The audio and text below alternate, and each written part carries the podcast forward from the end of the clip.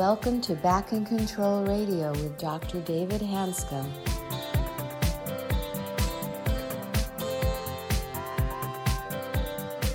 Hello, everybody, and welcome to another episode of Back in Control Radio with Dr. David Hanscom. I'm your host, Tom Masters, and our guest today, returning to the show, is Dr. Jen Souders. She was an anesthesiologist at the University of Washington for 20 years and then entered clinical practice as a pain specialist. She currently serves in a coaching capacity with chronic pain patients in Dr. Hanscom's weekly group sessions. In addition, she is the medical director for the Diet Doc LLC and a forensic consultant. Welcome. Hi, Welcome. thanks, Tom. Hi, hi, Jen. Thanks for coming back on the show here. Um, Jen is a um, physician who she and I become good friends over this last year. And we met sort of through common interests, but she's a trained anesthesiologist. She practiced that for many years. She practiced chronic pain work for many years. She dealt with addiction issues. And she quit her clinical practice. She quit her clinical practice to care for her mother, and she's now doing consulting, but has a very strong interest in coaching. She's been very active in our weekly, twice a week on Tuesdays and Thursdays at noon. We have a roundtable discussion virtual of about 20 to 40 people that Jen's been a major part of. And it's been a wonderful group. And really, it's been delightful having Jen on board. She's been one of the stalwarts. She also has a strong coaching background herself. So lots of people ask her questions. So, um, Jen, welcome to the show. And I'm very happy to have you back. Thanks, David. Hey, would you mind if I just made a quick little comment? Sure. When when you said I was involved in addiction issues, the first thing you came across was like, "Oh yeah, man, I've been in treatment." uh, I didn't really mean that. So she assessed people with chronic pain, decide when they were addicted, and then referred them on to the appropriate resources. Is that a better statement? Uh, yes, I used addiction medicine training. I'm board certified in addiction medicine, and and it actually became a really fundamental part of of you know, gatekeeping for patients prescribed opioids, but really it, it helped to direct my philosophical approach to patients more than I realized it would before I started that training. So, but I haven't I haven't been a patient myself in an Sorry, addiction. Didn't, did not get that. So, all right. So I guess I, would like to start. We have some things we want to talk about, but I guess one thing I went I did not cover in the first podcast is that there's always this clinician's dilemma of deciding whether a person in chronic pain has an addiction problem. Can you briefly describe from your perspective? I know it's not an easy answer by any means, but somebody has chronic pain, they require narcotics to be functional. And then at some point it tips over into an addiction issue. How do you tell that? Well, it's it's behavioral. In other words, eh, you know, everybody who's maintained on opioids or narcotics for chronic pain develops physical dependence. Right. So they have severe symptoms if those those medications are abruptly cut off and not appropriately tapered. That's one thing. But when we look actually at addictive behaviors, you know, there's, I mean, the, there's uh, there's there's categories and criteria for determining the areas of life that are affected. So it's it's typically not just physical withdrawal, physical dependence symptoms alone. There have to be behavioral problems. So an, an inordinate amount of time is spent seeking or thinking about or acting towards getting medications. Um, and a lot of things will will negatively happen in terms of loss of good family relationships, inability to follow through on commitments in life, um, consequences. So when we want to look at at, for instances. So the person who um, spends a lot of time seeking opioids in addition to their prescribed opioids, they'll go to the ER or they'll go to the dentist or the, you know, they've, they've lost control and the body is driving them and the brain is driving them. There, there are changes in the brain uh, that drive the behavioral uh, responses and the neurochemical responses to the substance. And so it drives people to seek more and they're not able to control it. And they often desperately wish they could and they'd like to cut down and they'd like to control it and their, their families would like them to, but they're not able to do it on their own because their brain has changed. And this sounds very familiar when we talk about chronic pain. Right. Um, it is the neuroplasticity issue and the changes in neurochemistry and the connections within the brain and what is decided to be salient, meaning what, what do I think is important in my life? And so the drug takes on an outsized level of importance and job and family and interpersonal relationships and everything else starts starts to take a back seat to that. And um, when we see patients in a pain practice, what we'll oftentimes see is, you know, medications at present in their toxicology tests that are not prescribed so that they may be, you know, running out early, early refills, um, multiple sources of, of medications, not adhering to one provider, one pharmacy, um, losing their prescriptions. Oh, I dropped all the pills down the garbage disposal by accident. Oh, my medications were stolen. Uh, my dog ate my homework kind of excuses you right. know so there's there's a lot of things that we have to look out for so you mentioned something on the first podcast that caught my attention it was called motivational interviewing and the biopsychosocial aspects of just disease in general but also chronic pain it takes a little bit of time for a physician to understand this patient, whether they're addicted or not. And if the physician doesn't make an accurate assessment, it really keeps a process going that's expensive to the patient, the family, and also to society. And so you call it motivational interv- interviewing. And I was impressed the way you approach that. But I'm assuming that's something that's a critical part of medicine that's not routinely present of actually listening and talking to the patient and actually deciding whether it really is a chronic pain issue or a chronic pain and an addiction issue. Yes, and I would say that motivational interviewing is really more a part of the treatment side rather than the detection um, and evaluation assessment side of addiction medicine. Motivational interviewing is about behavioral change, and it's one of the methods uh, it's it's a style of talking with people but you know i mentioned coaching too that the the right. coaching framework uses motivational interviewing too what we're really looking at in that framework is as i mentioned previously self-determination theory and there are three basic psychological needs in self-determination theory they are autonomy meaning self-control self-direction competence meaning that you you develop the skills um, that that you need to reach the goals you want. And then relatedness, which is connection. And so when we look at this, what do let's let's look at chronic pain patients because that's how you you're in my current interest. And this was my focus in the practice was I started using the motivational interviewing tool as part of the coaching framework more. And I just sort of developed uh, better skills just with practice because it's like riding a bike or working out in the gym or anything. You, you just have to do it and flub it and and learn from it and get better at it so that you improve. But what I what I could say in seeing patients is, and I bet you'll agree with me, David, what do chronic pain patients often lack? A sense of autonomy, right? right. In their care. They go to see you and you say, I'm going to operate on your back. The next right. thing that they that they lack is competence. They're just given a you do this, here's a pill, here's a surgery. They don't have to do anything. They don't have to learn any skills. They don't have to look inward to, to understand why they might want or need to learn new skills or what would be the appropriate ones for them because every individual is completely unique. And then the relatedness. Chronic pain patients feel isolated. And you know as well as I do that typically the only people that bear the burden of their suffering is their families, those that they love and they're closest to.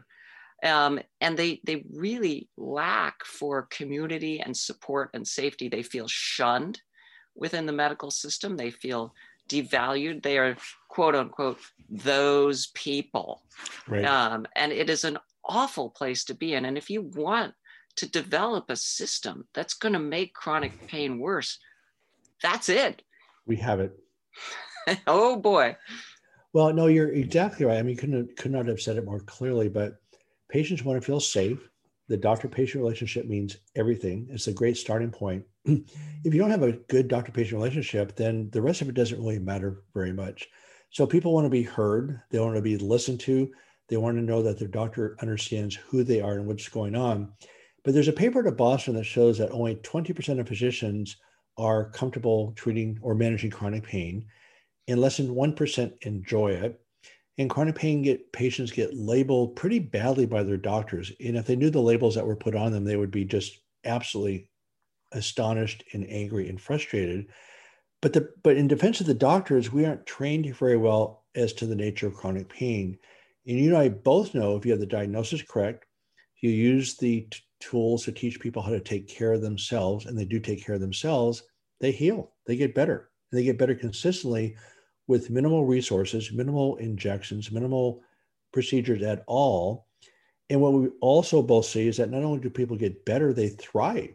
They're actually right. better than they ever were in their entire life because pain's down, anxiety's down, mental pain is down. It just is a huge load off their backs.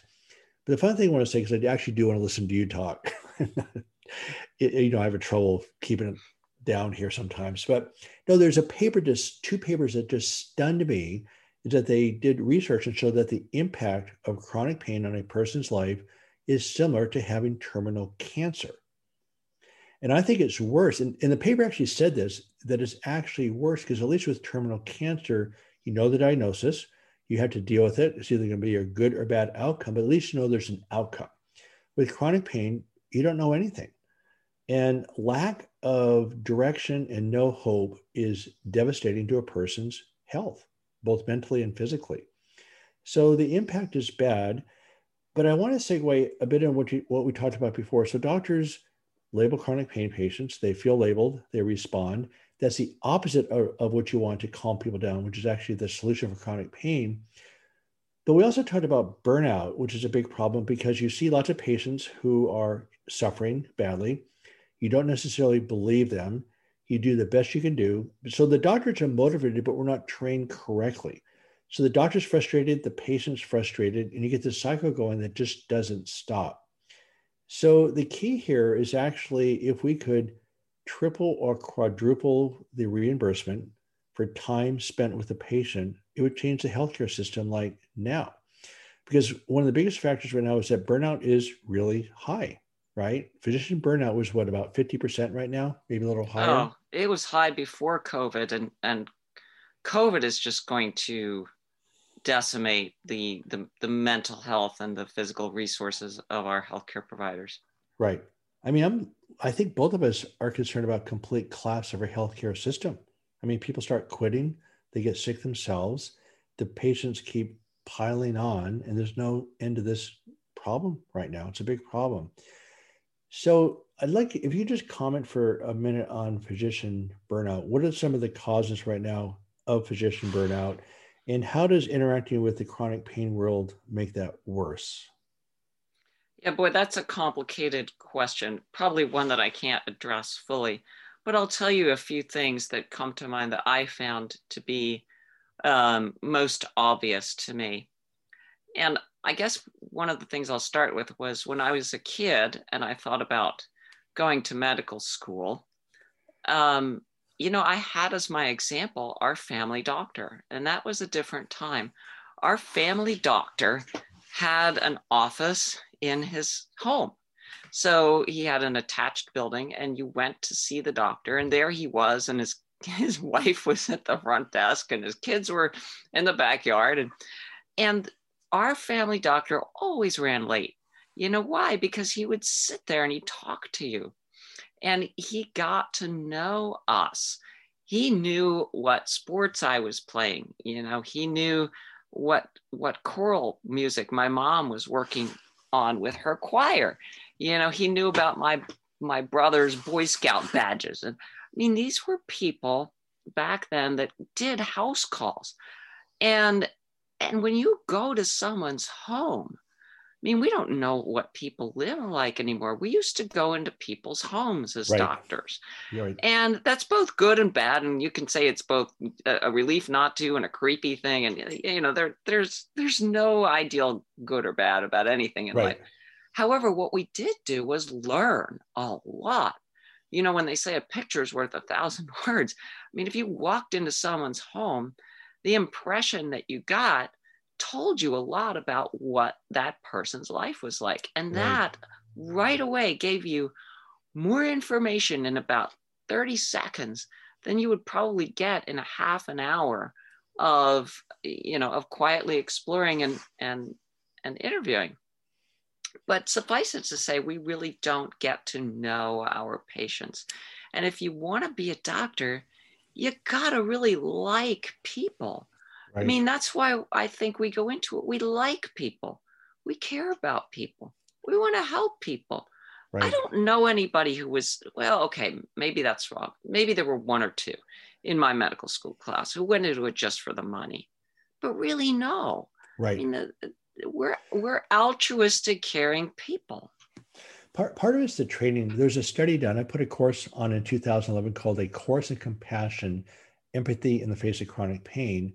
And there's a study on medical students that showed that the compassion index, the Jefferson Compassion Index, was significantly higher amongst people applying to medical school but by the third year medical school, it had dramatically plummeted. Yeah. And so we're hit hard with lots of material. We're criticized a lot, as you know, in medical school. And that doesn't even, that doesn't even include residency, which is even way worse than medical school. So we're beaten pretty badly. And I'm sort of impressed that physicians as a group do have that motivation to do the right thing. They do like people. And that's where I get not a little upset, but really upset about how the business of medicine has somewhat captured us.